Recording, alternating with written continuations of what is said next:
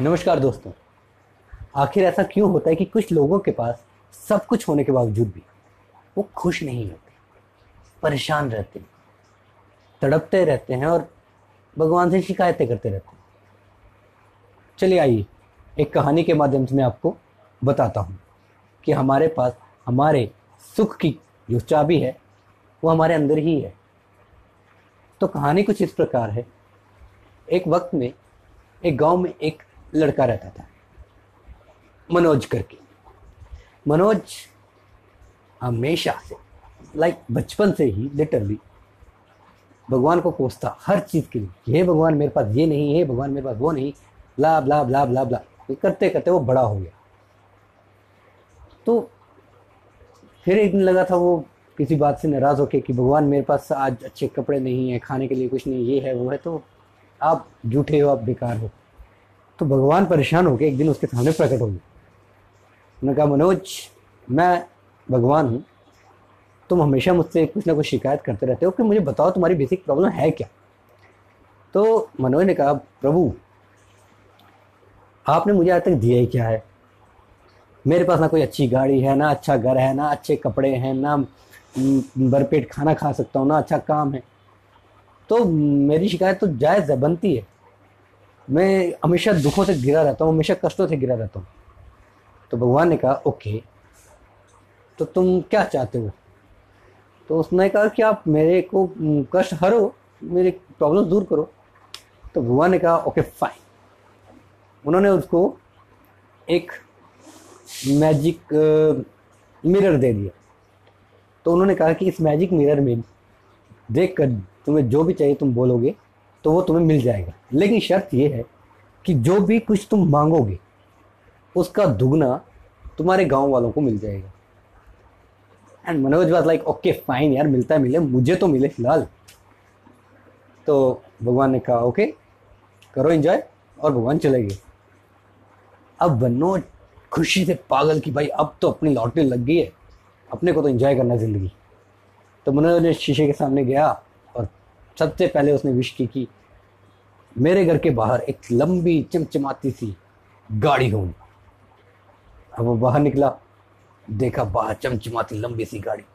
खुश, पागल, मस्त। पर उसने नज़र घुमा के देखा तो गाँव के हर घर के बाहर वैसी ही दो दो गाड़ियाँ अब ये परेशान कि यार ये क्या बात हुई? अब मैं अपनी गाड़ी किसको खाक दिखाऊँ?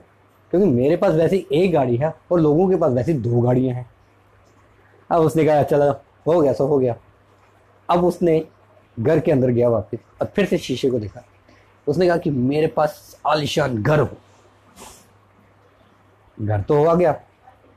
अगले दिन जब वो सुबह घर से बाहर निकला टहलने के लिए तो उसने देखा, गाँव में सभी के पास उसी की तरह के दो दो घर हो चुके हैं। अब वो और बुखला गया, यार, ये क्या है? मतलब पहले गाड़ी को किसी को बता नहीं सकता था, अब मेरा घर कोई नहीं देखेगा। सबके पास तो वैसे ही दो दो घर है। अब वो परेशान हो रहा है, समझ नहीं आ रहा उसको क्या करूँ, क्या नहीं। उसी तरीके से फिर एक बार उसने शीशे के सामने गया और कहा कि भाई, मेरे को इतना पैसा मिल जाए। और पैसा आ तो गया और बात वही जैसे बाहर निकला तो उसने देखा कि गाँव के हर इंसान के पास उतना ही पैसा है, सब उतना पैसा लेके आते बाहर घूम रहे अब वो तंग होके बैठ गया। उठाई मूर्ति भगवान की और शुरू हो गया रोना। हे भगवान, तुम ऐसे, हे भगवान, तुम वैसे, मुझे नहीं मालूम, तुम कहाँ हो? जल्दी आओ, मेरे को मिलना है आपसे, ये है, वो है।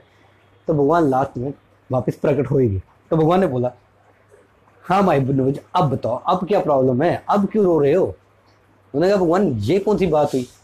मेरे पास जितना कुछ है, मैं किसी को दिखाऊँ, खाक दिखाऊँ, सबके पास तो उतने से ज़्यादा ही है। तो भगवान ने कहा तो तुम्हें इससे क्या प्रॉब्लम उसने कहा नहीं नहीं नहीं। इस शीशे मतलब इस जादुई शीशे के बिना मैं परेशान था, दुखी था, पर उतना भी नहीं था जितना अब हूँ। तब भगवान ने सोचा और मुस्कुरा कर उसको कहा कि, मनोज, तुम जानते हो कि तुम्हारा दुख का असली कारण क्या है? तुम्हारे दुख का असली कारण ये है कि तुम दूसरों की खुशी से खुश नहीं तुम्हें इससे कोई फ़र्क नहीं पड़ता कि तुम्हारे पास कितना है। तुम्हारे पास जो है, तुम उससे संतुष्ट नहीं, तुम उससे खुश नहीं।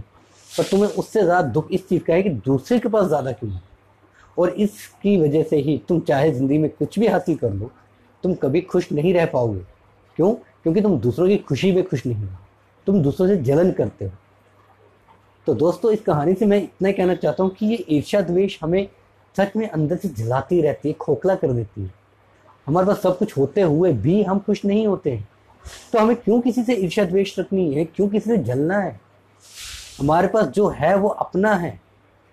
हमें किसी के आगे हाथ नहीं फैलाने पड़ रहे, क्या ये कम है? दूसरे के पास बड़ी गाड़ी है तो क्या हुआ? अगर आपके पास एक छोटी स्कूटी है, वो आपकी अपनी है।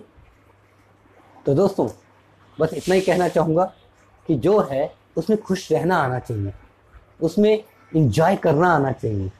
अगर खुशी और इन्जॉयमेंट सिर्फ़ पैसों से मिलती तो हर अमीर इंसान ही खुश होता गरीब इंसान खुश कभी ना होता।